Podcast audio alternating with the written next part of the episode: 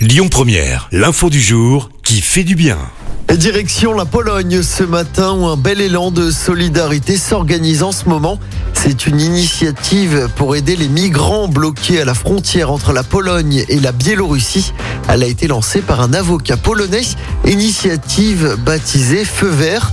L'idée est simple, lorsqu'un réfugié aperçoit une lumière verte à la fenêtre d'un logement, cela signifie que les propriétaires lui offrent un abri, un repas ou des vêtements.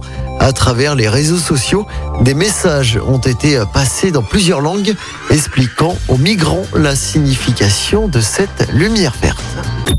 Écoutez votre radio Lyon Première en direct sur l'application Lyon Première, lyonpremière.fr et bien sûr à Lyon sur 90.2 FM et en DAB+. Lyon Première